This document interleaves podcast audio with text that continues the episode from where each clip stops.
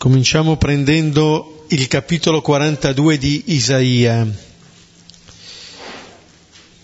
Isaia 42, 1, 9. Siamo nel tempo di Pasqua e noi andiamo a riprendere appunto il primo canto del servo del Signore, prenderemo ancora un brano della Passione, lo preghiamo alternandoci ad ogni versetto.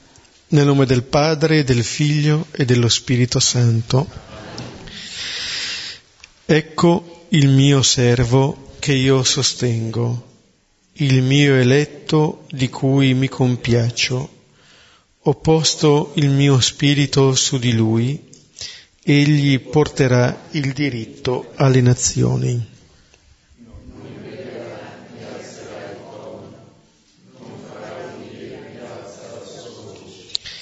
Non spezzerà una canna incrinata, non spegnerà uno stoppino dalla fiamma smorta, proclamerà il diritto con fermezza.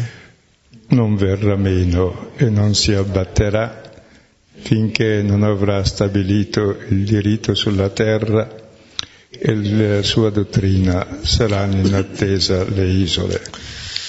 Così dice il Signore Dio, che crea i cieli e li dispiega, distende la terra con ciò che vi nasce, dà il respiro alla gente che la abita e l'alito a quanti camminano su di essa. Io, il Signore, ti ho chiamato per la giustizia e ti ho preso per mano ti ho formato e stabilito come alleanza del popolo e luce delle nazioni. Perché tu apra gli occhi ai ciechi e faccia uscire dal carcere i prigionieri, dalla reclusione coloro che abitano nelle tenebre. Io sono il Signore, questo è il mio nome non cederà la mia gloria ad altri, né il mio onore agli idoli. I primi fatti, ecco, sono avvenuti, e i nuovi io preannunzio. Prima che spuntino ve li faccio sentire. Gloria al Padre, Padre al Figlio e allo Spirito, Spirito Santo, Santo, come era nel principio e ora e sempre nei secoli dei secoli. Amen. Avevamo già letto il quarto canto, sono i canti che si leggono anche nella settimana santa. Con questi canti si rilegge l'esperienza della passione di Gesù ed è anche il modo con cui viene presentata quella che al versetto ottavo eh, si definisce la gloria del Signore. Ecco una gloria che viene descritta nei primi versetti, questo servo di cui il Signore si compiace non alza il tono, non fa dire in piazza la sua voce, poi non spezza una canna incrinata, non spegne uno stoppino dalla fiamma smorta, come dire che è attento a tutta quella vita che c'è, anche se in maniera debole, flebile, però è attento e fa in modo che questa vita eh, possa essere appunto eh, ridonata. In questa, eh, in questa, sua attenzione non viene meno, eh, non verrà meno, non si abbatterà finché non avrà stabilito il diritto sulla terra. Quello che stiamo contemplando nel Vangelo di Marco è esattamente questo, cioè, di un Gesù che va fino in fondo a quello che è il suo desiderio, non si ritrae, non viene meno. E allora eh, quello che eh, il Signore fa è anche perché possa aprire, perché tu apra gli occhi ai ciechi, faccia uscire dal carcere i prigionieri. Come dire che ciò che Gesù sta vivendo lo sta vivendo a nome di tutti e tutti, e lo vedremo anche stasera, possono partecipare a questa vita nuova che scorga appunto dalla passione di Gesù. Il brano di questa sera è un versetto, Marco 15, 21. E mentre l'ho cercata abbiamo scoperto che questo versetto è il più lungo di tutta la Bibbia.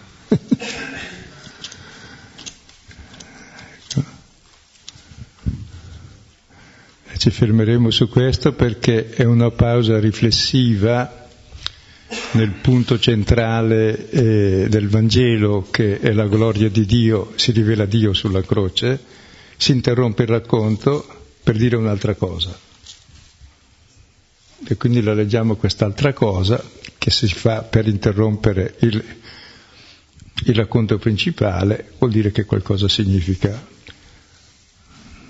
Non è una distrazione del regista che mentre sta facendo il clou di tutto sul protagonista lo elimina, gli fa davanti passare un paesano che resta lì e si ferma e ferma l'attenzione su lui e su quella persona concentra tutto il Vangelo.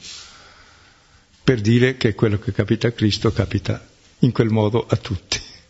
Quindi un versetto enorme, come vedremo, eh, leggiamolo poi. Marco 15, 21 e Angariano un tale che passa, Simone Cireneo, che viene dalla campagna, il padre di Alessandro e Rufo, a prender su la croce di lui. Dico solo il contesto e come è strutturato il testo. Il contesto è l'Eceomo, ricordate, Gesù coronato. Cosa facciamo noi dell'uomo e di Dio? è colui che porta su di sé tutta la beffa del potere, lo scherno, della violenza, del nostro ideale d'uomo, del nostro ideale di Dio, è il non uomo, che tutti prendono in giro e tutti battono. Cioè è l'ultimo degli uomini. Ora si dice appunto che lui lo vediamo in tutti gli uomini, come vedremo in questo, che gli tocca fare come a lui. E il testo, se guardate bene il testo sarebbe al versetto 20 che lo, lo, portano fuori per crocifiggerlo, poi andrebbe saltato il versetto 21, quello che abbiamo letto, e poi la parte del 22 lo conducono fuori sul luogo del Golgota, dove lo crocifiggono, per, per crocifiggerlo sul Golgota, ossia il luogo del cranio. No? e avendo interrotto il racconto deve ripetere e lo conducono, ha interrotto apposta il racconto principale di Gesù per introdurre questo estraneo. E vedremo cosa viene fuori da, questa, da questo versetto. Allora lo leggiamo suddividendolo in, tut- in quasi tutte le parole, cominciamo con la prima, mm, e angariano. Ecco, questo è il è il modo con cui viene, viene, preso, viene presa questa persona, è il diritto di, eh, del, della pubblica autorità di costringere qualcuno a prestare questo servizio, per cui è qualcosa che viene imposto e, e viene imposto da questi soldati, come dire, coloro che sono sottoposti adesso eh, sottopongono loro stessi qualcun altro.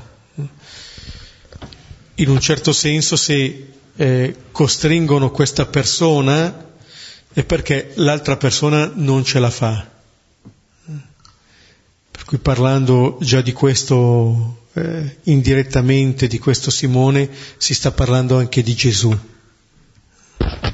Appunto siamo già ormai verso il Golgota, c'è la salitina piccola da fare, questo non ce la fa a portarla, perché flagellato può morire anche sul posto d'infarto, e allora cercano, cioè, poi la parola proprio angariare, come dice il Beppe, è la costruzione dell'autorità pubblica in nome dell'imperatore per fare servizio delle cose proprie dell'imperatore, cioè trasportare le sue mercanzie, i suoi doni, cioè aveva il diritto di requisire, di far requisire chiunque per portare il peso delle cose che, lui, che erano per lui. E questo è requisito per portare il peso del gradere, il peso di Dio. Nel momento principale, poi la parola angheria è una costrizione, cosa vorrà dire costretto? Vuol dire che uno non vuol farlo. E cosa sono le cose che non vuoi fare? Quelle che non è nel tuo programma. Lui cosa faceva? Tornava a casa dal lavoro, vedremo, per andare a fare la Pasqua, e angariato, è costretto a fare una cosa che non voleva. Gesù voleva la croce. Ha detto non la mia ma la tua volontà. La croce l'abbiamo imposta noi. È il peso del male del mondo che l'agnello porta su di sé. È l'angheria nostra.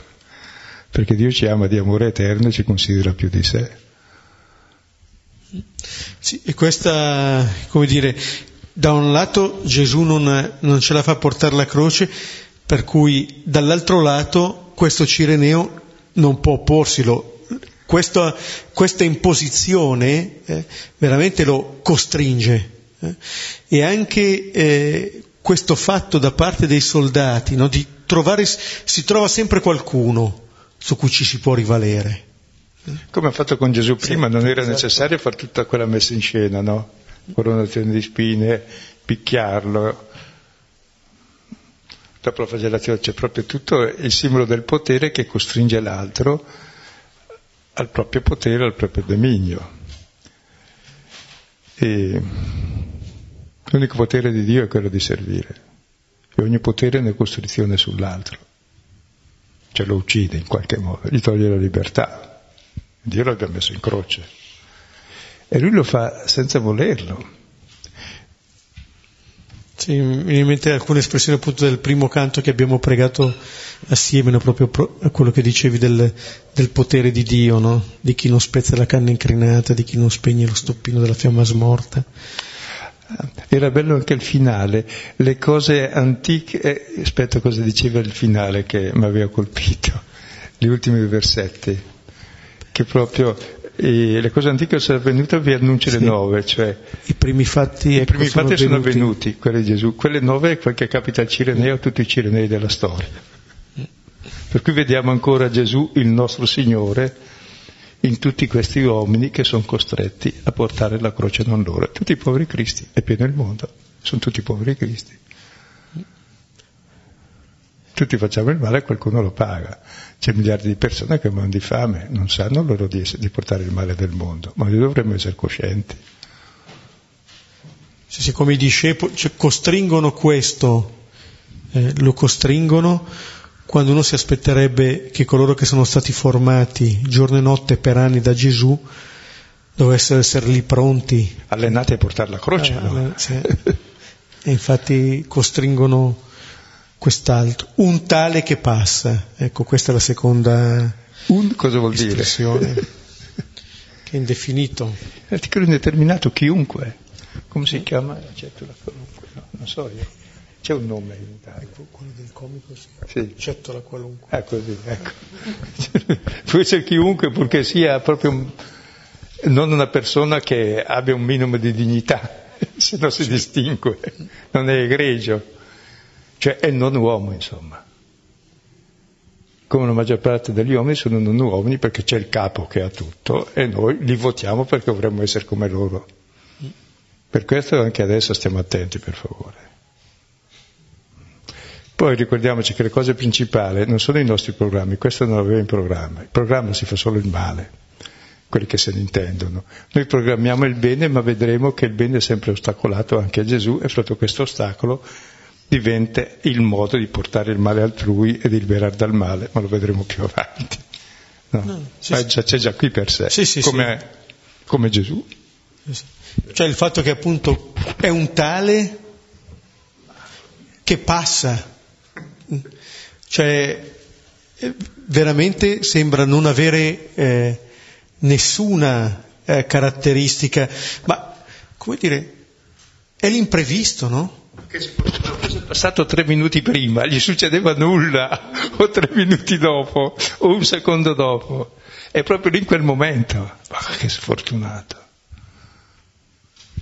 E scusa. Va per celebrare la Pasqua e non può farlo perché porta la croce di un malfattore. Sì, in genere almeno un po' di esperienza ci, fa, ci dovrebbe fare consapevoli che l'unica cosa che non dovrebbe mancare nel programma è l'imprevisto, che però non possiamo metterlo perché sennò sarebbe imprevisto. Ma è proprio così. È come dire che avvengono delle cose. Cioè, tutto quello che hanno programmato gli altri, che anzi si erano dati anche loro i programmi di sofferenza, no? In prigione, alla morte con te, faremo tutto. E poi viene, ma non perché siano stati particolarmente cattivi, perché non ci si conosce. E quello che sta avvenendo eh, per questa persona ci fa vedere che cosa sta avvenendo per Gesù stesso. Queste due persone che vengono così associate, no? ma anche nei modi, nelle cose che capitano, nelle cose che capitano. Allora dicevi che è lì di passaggio, che sfortuna passare in quel momento. Gli è proprio capitata una cosa brutta, un incidente. Capita tante volte, no? non entra nel nostro programma. Interessante che la storia si fa attraverso le cose non programmate da noi, perché le programmate le domino io, so so fare. Le altre non dipendono da me, sono addirittura il male degli altri che tocca a me. Quando lo faccio io sono bravissimo, lo porto agli altri. Quando non lo faccio, sono lì di passaggio, mi capita. Sì, sì, sì. Io non so se ce l'ho citato qualche volta, eh, quando Ruth va a spigolare e il libro di lui dice per caso si trovò a spigolare nei campi di Boaz. Per caso, attraverso quel caso verrà il Messia da Ruth e da Boaz, in quelli che sono i casi della vita. I casi di Giuseppe, i casini in mani, sì. tutto per caso. Sì. Ma tra l'altro se voi guardate le cose che facciamo non sono importanti, tranne quelle che consideriamo di meno, scusate, eh, perché cosa che facciamo noi normalmente? Anche senza programmare. Se funzioni, guarda, vai all'ospedale e ti accorgi. Se uno non fa pipì e popò, crepa. Quindi l'unica cosa che facciamo di sicuro che ci salva la vita è quella. Il resto più o meno, se non la facciamo spesso è meglio. perché i miei programmi sono di violenza sugli altri, so cosa far fare all'altro, so cosa fare, oppure di violenza su di me, devo riuscire a fare questo. No, poi è giusto anche farli, ma insomma che si incontri una persona che Santa Caterina da Siena sia nata la penultima dei 25 è proprio un caso. che noi siamo nati, bastava giorni prima e giorni dopo, non, non esisteremmo. È un puro caso, non l'abbiamo programmato né noi né i nostri non, non c'eravamo. Così se notate le cose principali della vita non sono programmate, non le facciamo, vengono. Poi lo vedremo meglio questo, ma sì, sì. per dire che peso ha già questa parola per introdurre. Mm. Di passaggio, quindi è un passaggio, forse tutta la vita è un passaggio, ciò che capita. Dio è sempre nuovo, non è quello che c'era e che hai in tasca.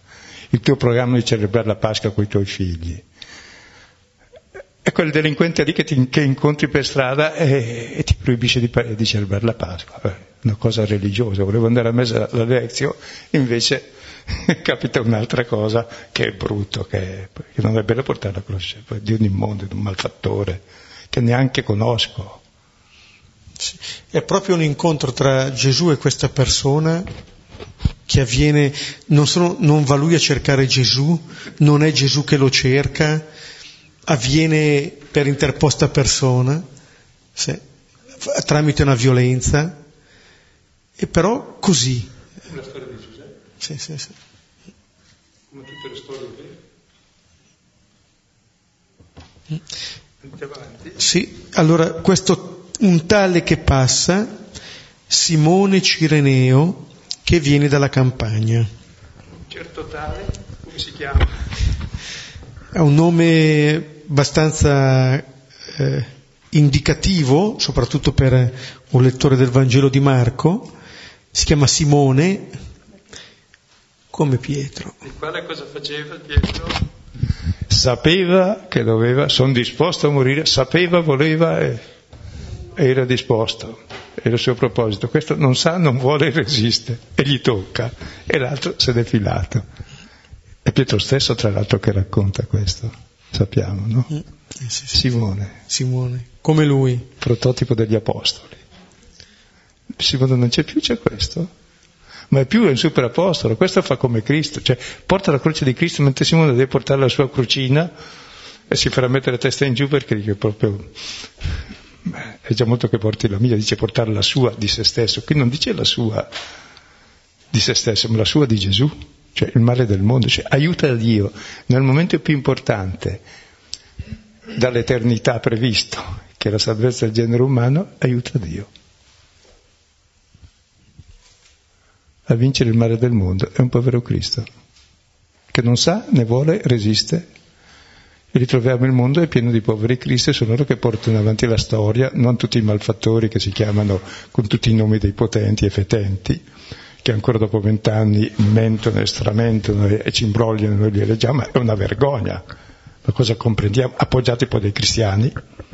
Non ci fosse stato Ruini e la cosa non avremmo avuto questo malcostume in Italia saremo gente decente, in nome di Cristo, chiaro, di quello che vogliamo noi, mentre Cristo non è quello che vogliamo noi, è tutti i poveri Cristi che non vogliamo. Scusa, no. sono vecchio, posso dire. Ah, okay. no.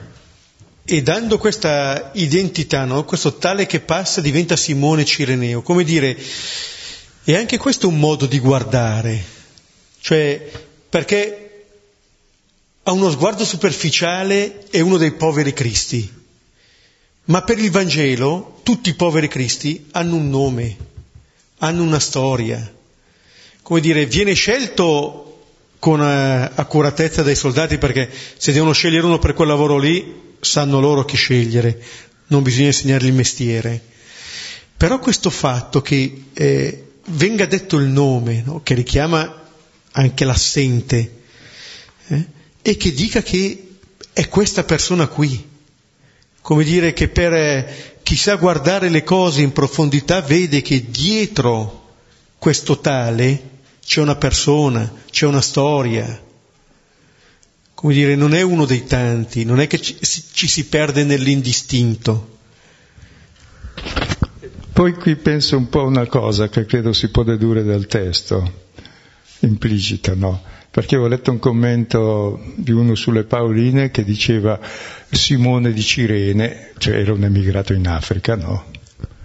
Evidentemente era un mercante, ma se viene dai campi, lui dice aveva la sua villa a, a Gerusalemme, era lì per la Pasqua, aveva anche l'elioporto, ma l'ha lasciato lì perché c'era il trambusto a Gerusalemme e passa a piedi.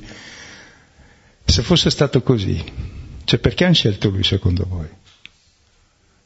Fosse stato ricco e potente, come dice, avrebbe detto, ma certo, io faccio anche sull'industria di croci perché so che tra poco saranno utili. E faccio sulle devozioni, le crocette e poi i cristiani venderanno.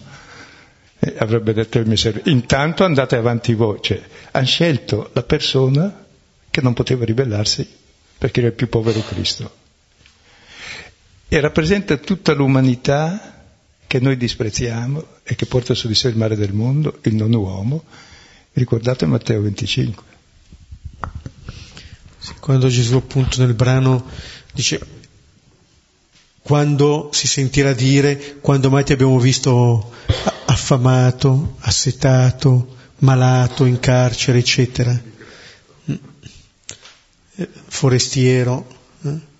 come qui, come in questo caso. Come dire che, ed è interessante quello che diceva all'inizio Silvana, come di, questo versetto no? che è messo lì mentre Gesù sta andando verso il Calvario e in un certo senso questa figura del Cireneo va a sovrapporsi, eh? diventa un, lui Gesù. Perché e poi Gesù va sul Calvario, che è il trono dove compie il giudizio di Dio e si rivela come Dio, solo sulla croce. Cioè come uno che vince il male col bene e trionfa sulla morte. e su tutto il male proprio noi gli togliamo la vita il massimo male, e di più non possiamo farlo, io date il massimo no, ma io ve la do. E, ed è in questo punto che interrompe il racconto, perché noi continuiamo a vederlo in tutti i poveri del mondo. Dov'è il Signore? È l'ultimo degli uomini. Se fatto maledizione è peccato, se accolgo l'ultimo, E, è l'ultimo a salvarmi. Sono, non è che noi salviamo i poveri, sono loro che ci salvano e portano su di noi le nostre malefatte, la nostra economia, i nostri disastri. Sono loro il Signore. Quando noi considereremo come nostro Signore quello, il mondo sarà salvo. Ma intanto loro ci salvano perché sono costretti, mica perché vogliono lo sanno. E neanche noi lo sappiamo, eppure il giudizio di Dio, che è la croce e la salvezza di tutti, quando riunirà tutti, cioè rivela il futuro cosa sarà, dice ciò che facciamo ora. Ero lì, povero, eh, l'avete accolto. Dice è giusto, ma io non ti ho mai visto. E no, ogni volta fatto, e gli altri, dice, ero lì e non mi avete accolto. Quindi il giudizio del Signore proprio è la sua croce e sta a noi capire la gloria e accoglierla ora. Se no siamo quelli che lo mettono in croce, ma lui dà la vita per quelli che lo mettono in croce. E si è scelto lui perché non poteva ribellarsi perché era il più povero sul momento, se no ha guardato chi, è, chi ce la faccia da Cireneo. Sì, sembra che in queste due figure che si avvicinano non è che bisogna dire al Cireneo di spostarsi perché ci impedisce di vedere Gesù, è che se guardiamo bene il Cireneo vediamo ancora meglio la verità di Gesù. Come dire che veramente sono i poveri cristi che si alternano a portare le croci. No?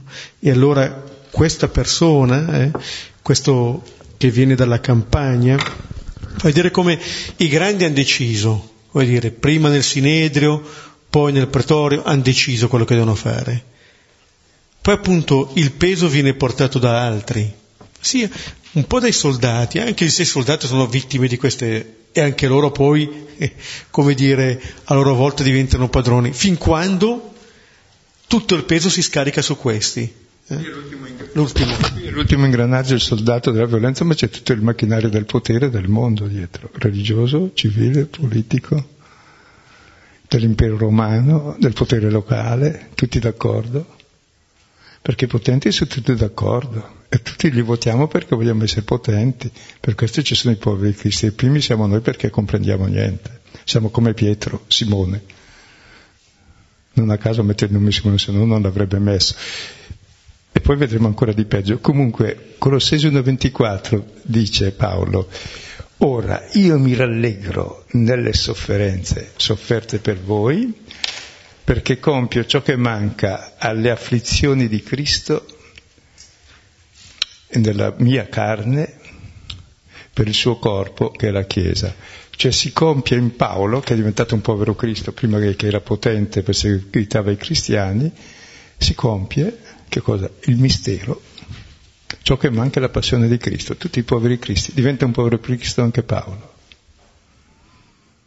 Ed è contento di questo perché dice finalmente porto a compimento la salvezza, vinco il male col bene. Mentre prima voleva vincere i cristiani uccidendoli tutti. Ecco, allora Simone Cireneo viene dalla campagna, come dire... Questa estraneità sottolineata. Uno, un certo, vaghissimo. Eh, e poi che è lì di passaggio, e poi dice il nome Simone che, che li chiama Pietro, per dire che il vero Pietro è questo, ma ben diverso, questo è proprio già Gesù, perché fa per Gesù quel che Gesù fa per noi. E poi di Cirene che sta in Africa, quindi vaghissimo. Poi viene dalla campagna, ma che c'entro io? Io sono vivo, non mi intrigo, cioè, che c'entro io con, con i vostri affari che avete fatto lì? È proprio il più estraneo fino a questo punto, no? Ma cosa c'entra l'Africa? Cosa c'entra una persona così strana? Cosa c'entra che vende la campagna? Non sa cosa è successo, non ha letto il giornale. Eh, scusa, non aveva l'auricolare per sentire le notizie di Gerusalemme. E poi eh, gli capita, è angariato. Sì. E adesso viene detto di questa persona che è il padre di Alessandro e Rufo se già è strano che a questo punto del Vangelo eh, arrivi, si, ci si fermi su questa persona, come dire, quasi interrompendo il racconto, mentre Gesù sta portando la croce compimento della sua vita, ci si ferma per vedere questa persona e si dice il padre di Alessandro e Rufo. Hai visto come è visto il rallentatore anche in modo che tu capisca tutta l'estremità assoluta, tutto il male che ha subito senza volerlo e poi questa definizione è l'unico chiamato il padre. Il padre. Di due, di un numero infinito. E perché secondo voi nomina questi due? Se io dico, non so, ecco, di uno che conosco, se dico la Federica che sta con lui e dico il nome di lui è perché conoscete lui se no direi lui che sta con la Federica perché conoscete la Federica. Vuol dire che quelli di Roma conoscevano questi due, come cristiani già.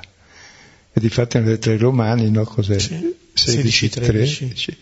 C'è Paolo dice salutate la madre di Rufo che è anche mia madre. E questo, e questo, è rivolto ai romani da uno che stava con Paolo e con Pietro, quindi sa anche che chiama padre e madre, sono gli unici che hanno discendenze infinite. Sono il prototipo di tutti i credenti, questi che erano i più estranei, che non volevano, non sapevano, e non è Pietro che voleva, sapeva, protestava e si è defilato, anche tutti gli altri. Sì.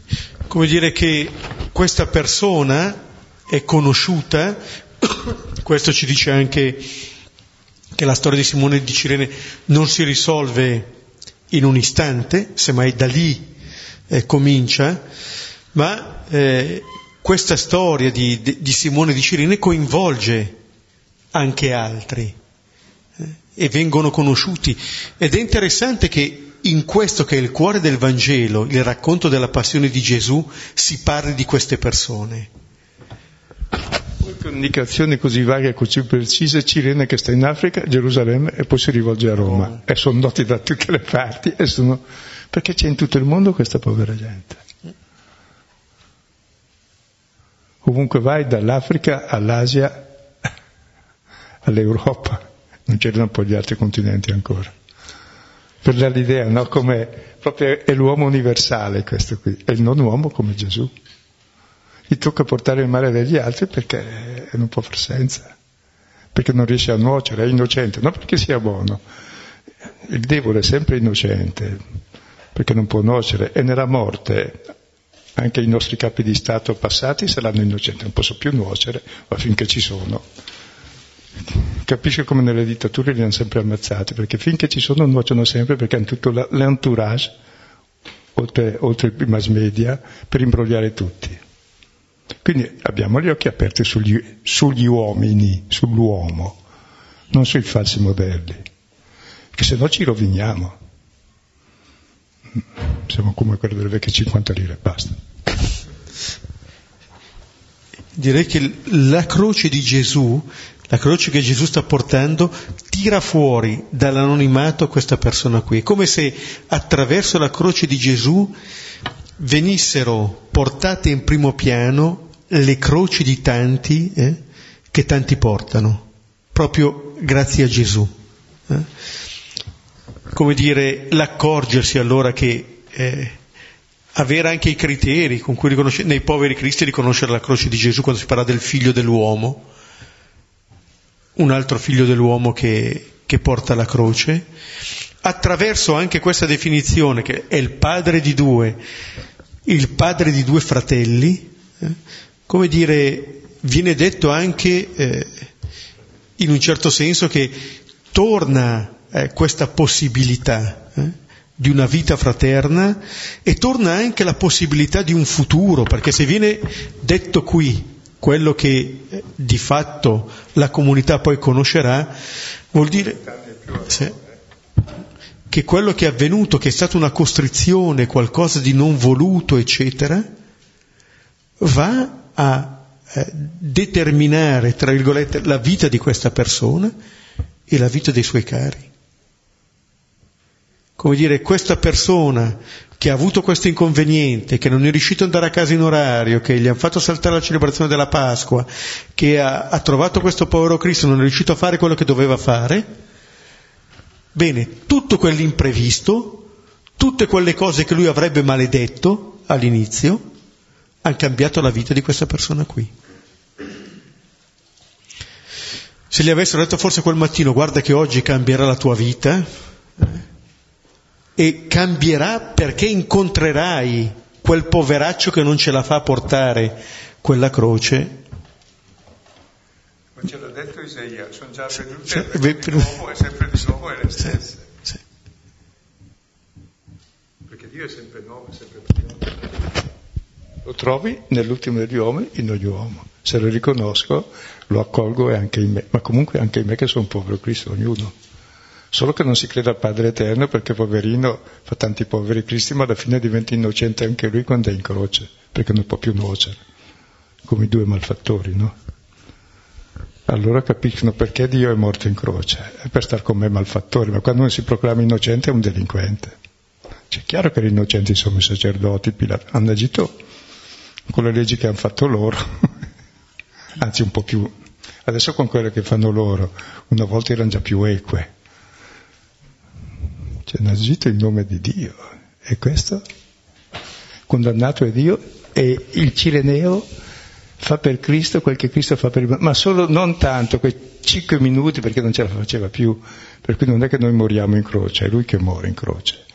Però portiamo la sua croce, portiamo quel pezzettino nella storia per caso, nei momenti di distrazione, siamo anche noi cristiani, per errore perché ci capita delle cose che non volevamo, ma quando mi organizzo bene è fare lo slalom e avere io il potere in modo che in croce metto gli altri, no? Non è così, scusa.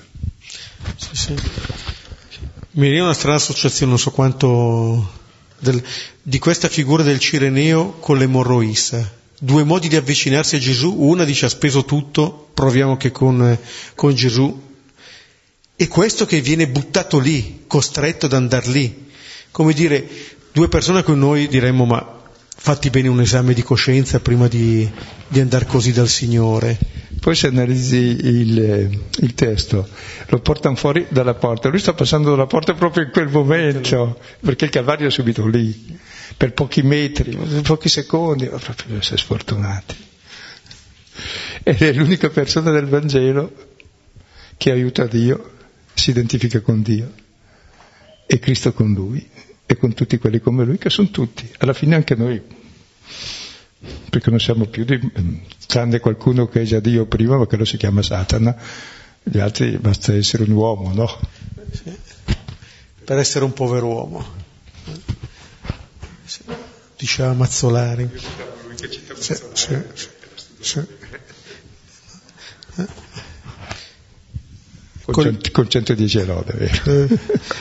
E, mm, allora non, non, potremmo esaminare un pochino allora come, real... come questo non è solo un fatto, ma se voi leggete tutto il Nuovo Testamento, gli atti degli Apostoli, i programmi apostolici, poi cosa è avvenuto nella storia della Chiesa, e serve a noi per riflettere poi su ciò che avviene in noi. Possiamo fare uno slargo un po' così o c'hai altro ancora? Perché no, c'è è infinita a, come... a prendere sulla croce di lui. Ah, giusto, è la parte principale. Oh, si può fare anche dopo. No, no, è vero, no. Mi ero dimenticato perché era così implicito, le cose implicite si dimenticano. L'ultima espressione di questo versetto dice appunto che eh, costringono questo Simone a prendere su la croce di lui. Ecco, questo è ancora più sorprendente, perché questo Simone prende su di sé la croce di Gesù. Non prende la propria croce, ma prende la croce di un altro, la croce stessa di Gesù. Quindi non è un discepolo, perché il discepolo prende la propria croce e ce n'ha d'avanzo, se no la scarica sugli altri. Questo è il super discepolo, è Dio stesso. Prende la croce di Gesù, cioè il male degli altri come tutti i poveri cristi. Quindi guardate che sublime questa... Ci aiuta a capire allora cos'è la vocazione cristiana. Non è che io scelgo come ha fatto Pietro, che so, e dico sono capace, io lo faccio. Lo fa. Ti capita, non lo vuoi, proprio in queste cose. Resisti, capita per caso e ti capita di essere come Dio in quel momento.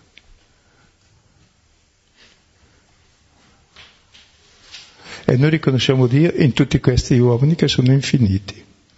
Due il principio della moltitudine, c'è tutta la paternità e il nuovo patriarca di tutti i due fratelli che sanno i 12, i 200, i 2 metri, fino numerosi come le stelle del cielo. Poi un, sì. Appunto, le, c'è questo super discepolo. Se si pensa un attimo agli altri discepoli, anche al racconto di questo, come dire, persone formate, persone e proprio completamente mi superate, se vogliamo, in questo cammino di sequela, da questa persona che non ha fatto nulla per essere lì e che gli capitano queste cose qui. Costretto. Costretto, sì. Ha capito dopo che era. Scusa, questo mi richiama eh, Gerolamo, che l'avevo già citato, ma poi un'altra cosa, guardiamo se è utile. Che Gerolamo dice che questo fa a Gesù ciò che Gesù fa per noi. Vi richiama qualcos'altro questo nel Vangelo di Marco? Cosa fa la donna? Questo lo fa per costrizione, l'altra per amore. E ovunque si annuncia il Vangelo si annuncerà sia questo che l'ha fatta per amore, sia questo che non lo vuole e gli capita. E poi farà come la donna, che è messa all'inizio, vedremo dopo la passione incorniciata tra questo e le donne. Quindi c'è il richiamo proprio a quella scena, no? Sì, sì che fa Gesù ciò che Gesù fa a noi, da tutto. Ma lui non vuole, poi per cinque minuti, per, però quei cinque minuti incidono nella vita in un modo determinante, per sempre, e gli cambia vita. Sì. Forse qui si può riprendere quello che dicevi, no? questi, dei progetti, sì. delle cose che avvengono così che non avviene quello che in un certo senso si programma o si decide. Eh? Non sta tanto in questo. Poi viene in mente anche la stessa preghiera che Gesù fa nel Getsemani e che invita a fare anche i, i discepoli, no? Come dire che li rende capaci di accogliere quello che avviene, non di determinare quello che avviene il pregare per non cadere in tentazione significa appunto che eh, questa coltivare la relazione col Padre è ciò che ci rende capaci di accogliere quanto avviene, la realtà che, le cose che ci capitano. Quel che dici è proprio esatto quel che dice Ebrei 5 e 7 che si dice che Gesù nei tempi della sua vita mortale pregò con forti suppliche e lacrime per essere liberato dalla morte e fu esaudito, si traduce per la riverenza. In greco cioè, non c'è riverenza. E fu esaudito perché l'ha presa bene e la morte e le lacrime. Prende bene il male, eulabeia. Noi prendiamo male il bene, usiamo il bene per fare il male. Lui attraverso il male fa il bene, ma come ci riesce? secondo te, che sei esperto? Non sono esperto. Perché è capitato a Giuseppe di farlo e di dirlo. sì, sì. Come dire, questa appunto l'esperienza di Gesù, che richiamava adesso Silvano anche l'esperienza di Giuseppe, è quello di rileggere la propria vita con uno sguardo che non è il proprio. Come dire, fidarsi dello sguardo di qualcun altro e dire se voi mi avete mandato qui pensando di farmi del male, eh, Dio se ne è servito in bene, attraverso di me. Come dire, il non venir meno a questa logica, nella possibilità, in ogni situazione, eh, di vedere qual è il bene possibile. Ecco, allora com'è che si fa il male? Prendendo male il bene. Cioè Adamo era figlio di Dio, era donato, lui lo vuole possedere, lo prende male. E come si vince il male? Prendendo bene il male cioè non restituisco il male, mi togliete la vita, è quello che volevo darvi, e questa è già vita eterna, amore che vince la morte, perché per morire si muore lo stesso. Si può morire da caprone oppure testimoniando l'amore in tutta la vita. E anche la morte non è il fallimento, ma il compimento dell'amore. Ed è interessante che attraverso il male che avviene questo, cioè non è perché siamo bravi o Cireneo è bravo o perché i fratelli sono bravi, forse neanche Giuseppe forse era così bravo, ma ha riletto la sua storia, il male che avete voluto fare è diventato un bene. perché lui davvero poi ha accolto i fratelli. Allora il bene e il male sta nell'accogliere o meno ciò che capita. Cioè non voglio dire che allora è il fatalismo, vuol dire prendere bene la realtà, perché noi in genere abbiamo i nostri progetti e calpestiamo la realtà, mentre invece la realtà è quella che è, e anche il nostro male, il male dell'altro è il luogo non dove si lotta per dominare l'altro, e questo è prendere male della realtà, ma è il luogo per aiutarsi per entrare in comunione, per perdonarsi. E questo prendere bene il male, fa la vita un mondo nuovo, l'amore che vince l'odio. Se no siamo sempre lì a fare ai ferri corti, a fare i conti, a ammazzarci e tutti facciamo il male, moriamo tutti, vabbè. Poi diventiamo tutti innocenti alla fine perché non possiamo più nuocere, ma è meglio già vivere una vita ora, nella quale il limite sia il luogo della comunione e non della reciproca aggressione, che è istintiva, eh? E in queste cose concrete no, c'è, c'è, questa possibilità, quello che dice prima del questo Simone di Cirene per quello che compie non potrà celebrare la Pasqua. Allora a volte diventano quasi eh, delle, tra virgolette, degli albi religiosi il sottrarsi a quello che è invece la pienezza di una vita secondo il Vangelo. Perché l'altro ha fatto male, allora va punito. Sì. Io taglio, sì. è bravo. Allora ci ammazziamo a vicenda. È il male il luogo della rivelazione del bene. C'è un amore più forte del male. Perché se io sono accolto perché faccio il bravino e tiro il collo e se sbaglio mi ammazzano, dico che amore è. È meglio morire prima. Oppure ammazzare l'altro prima, come ha fatto Caino. E Dio parla con Caino, non con Abele, dice guarda che il male è accovacciato alla tua porta, è questo che non accetto l'altro e l'altro è il luogo di, di aggressione perché ha quello che non ho e non accetto il mio limite e il suo come luogo di comunione. E qui accetta come comunione con Dio il male, la croce è il male per l'uno e per l'altro.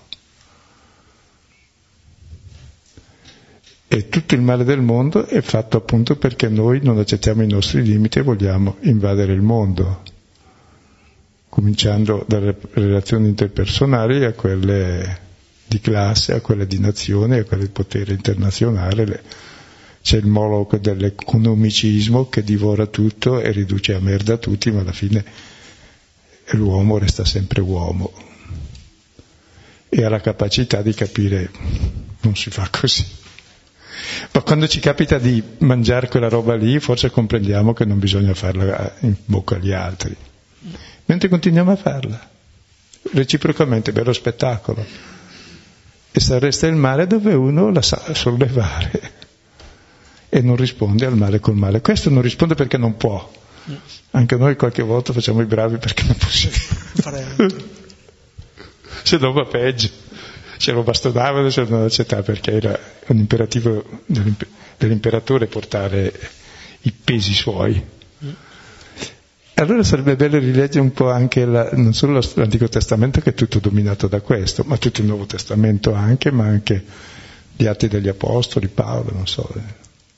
Poi la storia della Chiesa, tre, quattro esempi, non so. No, no, ma tutte le cose che avvengono, Paolo già a partire da quando viene chiamato, che pensava di fare una cosa e ne capita un'altra, ma come dire, è proprio la, mm, eh, il fatto che qualsiasi progetto, qualsiasi programma viene bloccato. Sì, sì, sì, sì, sì. Ed è interessante che questo discepolo, quello che viene presentato come discepolo, non ha ascoltato nessuna parola di Gesù. Non sa di esserlo, non ha fatto nessun corso e gli capita di... Eh, le situazioni lo mettono lì ad essere discepolo. Come dire che io penso che quello che avviene, la realtà che avviene, è ciò che ci plasma. Lì sta a noi vedere se ci lasciamo plasmare o meno da questo, oppure dire, come dice qualcuno, la situazione non ci ha capito. Eh? Di fronte ad una sconfitta elettorale, un politico ha detto la situazione non ci ha capito, una battuta. Però è brutto quando ci capisce che allora siamo fregati, in genere, quindi meglio non capirlo perché il potere ci frega, perché ce l'abbiamo dentro tutti e uno ci adesca con quello. Non cadiamo in questa stupidità. proprio è un gioco delle, 50, delle vecchie 50 lire, dove perdiamo la nostra umanità e diventiamo bestie. E qui è la salvezza dell'umanità, sono queste cose che capitano. Ma per esempio Paolo, lui è l'apostolo di tutti, sapete perché? Andava sempre nelle sinagoghe, non lo accoglievano, allora andava via, così evangelizzato e appena nel sedere ha fatto il giro del mondo e a posteriori ha capito, ecco la, chiamata di Dio in cosa consiste, che il Vangelo è per tutti, l'ha capito a posteriori si dice, no? C'è il proverbio che è sempre giusto, ma è così. Le cose le comprendiamo eh, perché, così, perché ci capita non... Tutto ciò, se notate gli atti degli apostoli, saltano tutti i progetti che fanno gli apostoli e Pietro è costretto a farne uno che non vuole assolutamente per aprirlo, perché? Eh, non è il nostro progetto, è una cosa più ampia e ciò che capita proprio contro il nostro progetto va da un'altra parte e così se notate proprio eh, negli atti degli apostoli, è un percorso a ostacoli e appunto se togli gli ostacoli non è più una corsa a ostacoli, cioè stai seduto e non cammini. Cioè vuol dire proprio che l'ostacolo indica la via, non, perché me, per me i miei ostacoli sono gli ostacoli alla mia sete di potere. Quindi sono fregato su quello allora devo per esempio, mi trovo come Cireneo sprovveduto e mi tocca fare cose che non volevo, dico, ah, ho capito, questa era quella giusta. E se uno guarda anche la sua vita, si accorge che le cose principali sono capitate di traverso. Non perché le hai programmate, ne hai programmato nell'uomo, nei bambini, negli altri, cioè quelli che, che sono, e l'accogliere quel che viene che fa il mondo nuovo. Non il progettarlo e programmarlo come vuoi tu, questa è violenza assoluta, non so se mi spiego. Se no sono come quelli che fanno i programmi a tavolino anche superiori, no? Poi la realtà va tutta dall'altra parte, ma scusa, chi ti deve fare il tavolino? Apri gli occhi su ciò che succede. Perché Dio non è un progetto a tavolino, succede, viene, in ogni istante, è sempre nuovo, tant'è vero che appena avendolo visto dopo risorto i due di Emmaus e anche gli apostoli si trovano insieme, immediatamente mentre parlano, l'abbiamo visto, anche noi, anche noi, anche noi l'abbiamo riconosciuto, appare, non lo conoscono, perché è nuovo un secondo dopo, perché non, non c'è nessun istante che sia già stantio e passato, è sempre nuovo. E Dio è novità assoluta. Come l'amore non è stantio, non è quello che c'era, è quello che c'è. Quello che c'era non c'è più. È utile il ricordo perché ti porta avanti ma deve esserci ora. Anche la vita non è quella che c'era, se no vuol dire che sei morto, è quella che c'è adesso. E quel che è passato va bene, ma quel che vivi è il presente, è questo presente che è vita o morte, egoismo o amore, potere o servizio. E ci capita per caso il secondo, perché l'altro ce l'abbiamo programmato bene, o no, almeno io anche lui sapeva, ma dal punto di vista religioso è mica con cattiveria. E poi è bello vedere per esempio, anche non so qualche esempio più vicino a noi, Papa Roncalli, sapete perché l'hanno fatto Papa? C'è stato Pio XII, voi ne sapete, ma molto più di voi Tila. Fortuna che non c'è. Farete santi subito tutti. Scusa, sono tutti santi, figli di Dio, no? Perché non farli? però insomma vi raccomando quel che c'era stato. Cioè, era eh, l'onnipotente, diceva dopo di lui ci sarà più nessuno, tutti lo adoravamo, vive il Papa, andava, una volta si andava per vedere il volto di Cristo, poi per vedere e applaudire il Papa da allora.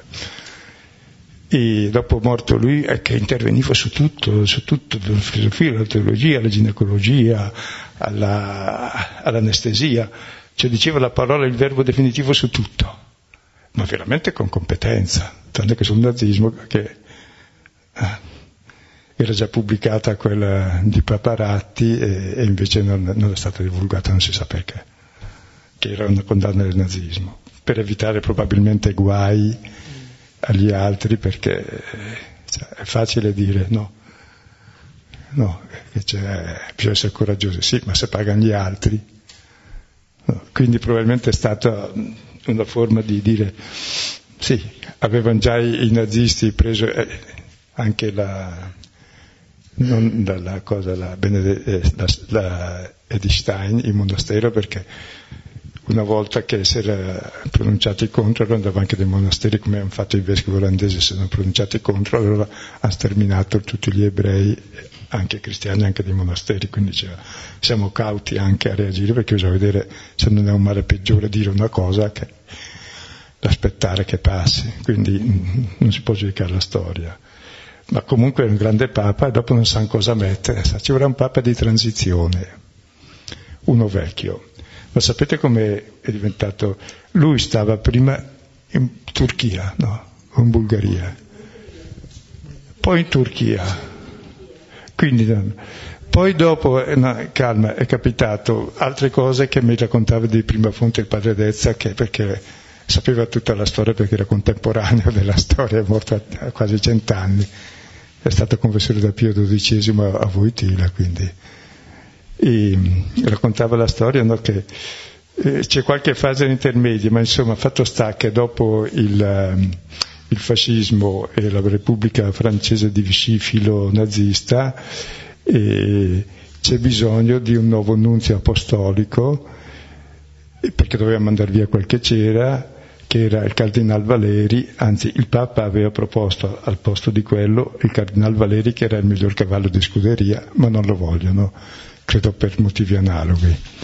Allora pensa per punire la Francia, siccome era Capodanno e, non, e quello che faceva il discorso era per tradizione antica perché era il re cristianissimo, no? Cattolicissimo era l'imperatore, quindi. E il discorso lo faceva eh, il decano degli ambasciatori che era quello del Vaticano ma se non ci fosse stato quello sarebbe stato quello della Russia che era il più anziano in quel momento. Quindi per evitare che quello della Russia facesse un discorso a Capodanno, ha detto qual è l'ultimo dei nunzi che ho in giro per il mondo? Lo nominiamo a Parigi. quindi è finito il nunzio a Parigi e quindi poi lo si fa cardinale dove lo mangiamo. A Venezia finisce in acqua, poi è già vecchio, nulla da fare. Poi mi ricordo quando è morto il Papa, diceva, aveva una venerazione insomma anche io, come si vorrà sostituirlo? Si verrà? Mettiamone uno così che, cosa vuoi, 80 anni cosa che faccia, 78 non so io. Quindi insignificante perché nessuno lo conosceva, ma era un uomo però dal diario vede che era un uomo veramente di Dio e intelligentissimo, ma non ha mai voluto fare carriera. E i suoi si lamentavano, come mai non fare carriera? ma non mi interessa. E allora eh, fanno lui papa di transizione, una transizione tale che ha cambiato il mondo, perché il Concilio Vaticano II, lui è uno spirito libero, dopo il primo concilio è quello che ha aperto a tutti il cristianesimo. Gli altri concili erano per porre di distinguere dai ma, dai sé, dalle scomuniche, esattamente il contrario a quel che voleva Gesù, come il primo concilio era togliere la separazione tra pagani e, e giudei, cristiani, e quello che ha fatto il Vaticano II, che poi è rientrato in questi anni e adesso riprende con vergogna. Ma è la cosa più evangelica, siamo tutti figli di Dio. E, e, è stato il concilio più grande anche dal punto di vista perché ha recuperato la parola di Dio che prima non c'era, 1300 anni, i primi 300 anni in greco era la liturgia a Roma, poi altri 1000 1300, 1600 e, e rotti in latino che nessuno capiva più dal V secolo e in tutto il mondo, ma siamo pazzi. Cioè per non capire, non capire il Vangelo vuol dire non conoscere Gesù, vuol dire che allora hai il potere sulla gente e le fai quel che vuoi. Grazie a Dio però le nostre nonne, le nostre zie, eh, tutti i santi erano tutti contestati dalla gerarchia perché oh, mica erano persone di potere. San Francesco, Sant'Ignazio sei volte messo in prigione dell'Inquisizione. Quindi eh, capire cosa ha fatto questo, cosa è venuto per caso. Per, per scarti successivi è diventato Papa. La pietra scartata è diventata testata d'angolo. Per portare un esempio, così anche a Bergoglio è capitato qualcosa di simile, perché il Papa è intervenuto contro ogni diritto, contro veramente da far santo subito quello che lui ha esautorato. Il nostro generale Arlup era un santo, è stato sotto la bomba di Hiroshima, ha visto la fine del mondo, era un uomo nuovo, libero. Per, cui lo odiavano. Quando ha parlato male delle dittature della droga in America Latina, chissà perché. Perché erano le dittature che dominavano anche i poteri forti. Se tu vuoi il potere, sei alleato di quelli. L'hanno eliminato e poi siccome Bergoglio non aveva appoggiato la lotta armata come non l'ha fatto neanche Gesù, pensavano che fosse dei loro, per sbaglio l'hanno fatto, anche per rimediare a questo, se no non l'avremmo Papa. Quindi anche lui è Papa, è papa per caso, non perché l'ha programmato in curia. Cioè, se noti anche la, la nostra vita, le cose principali sono per caso. Apri gli occhi sulla realtà. È lì che Dio mi parla. Poi è giusto che faccia i miei progetti, però guai, se no violento tutto con i miei progetti. No. Non racconto la storia alla cinese, sì, troppo lunga, no, lo sapete. No. Perché c'era un saggio cinese che aveva un figlio e un cavallo. Il figlio va all'università, il cavallo invece no. Però lavorando il cavallo, eh, l'altro poteva stare all'università e dicevano che fortunato questo vecchio che ha il cavallo e il figlio. E dicevo, fortuna o sfortuna non so. Un giorno scompare il cavallo e dicono che sfortunato è quest'uomo, adesso non potrà più il figlio studiare. E allora, di fatto il figlio torna a casa a lavorare e gli dicono che sfortunato quest'uomo, dice fortuna, sfortuna, non so. Dopo qualche giorno sentono nitrire nel cortile, il cavallo era andato nella foresta, ha portato altri 16 cavalli selvatici dentro, perché probabilmente era una cavalla, tutti li hanno seguito era la stagione giusta, allora il figlio chiude il recinto e c'hanno 18 cavalli. Oh, che fortunato quest'uomo! Fortuna, sfortuna, non so. E il figlio, cercando di domare il primo, cade si fracassa tutto. Oh, che sfortunato quest'uomo! Il figlio morirà prima di domarli tutti. E lui continua, fortuna, sfortuna, non so. Il giorno dopo passa l'imperatore con le angherie, cioè arruola tutti i giovani che vanno al fronte e moriranno tutti e suo figlio non può andare, dice ma che fortunato questo, e la storia va avanti all'infinito. E che fortuna sfortuna, non so, guardiamo la realtà e viviamo quella.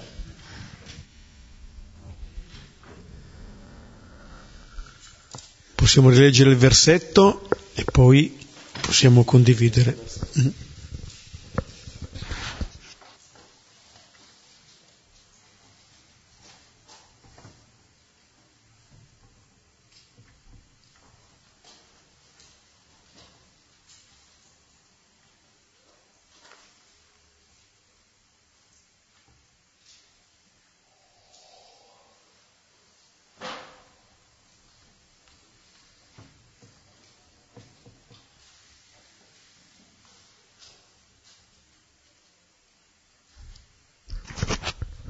Lasciamo questo alla contemplazione,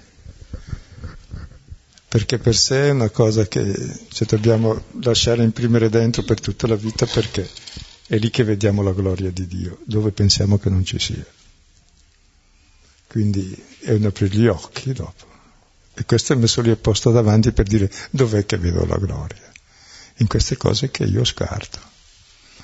E anche a me quando scarto me stesso, perché guarda cosa mi è capitato. E quindi rileggere a questa luce proprio la vita e la storia come luogo della presenza di Dio che mi salva, proprio là dove io penso che sto perdendomi. Perché salto nei miei progetti, e invece forse più del mio progetto c'è qualcos'altro, c'è l'altro, ci sono io, c'è l'accettarsi, l'accettare la realtà, il prenderla bene, allora anche il male diventa bene. Se no continuiamo a farci del male tutti. Quindi c'è proprio un brando nella sua semplicità formidabile, cioè, ti presenta l'icona di Cristo che, dove tu lo troverai sempre, detto in una riga, e con tutte poi le cose fondamentali del Vangelo, no?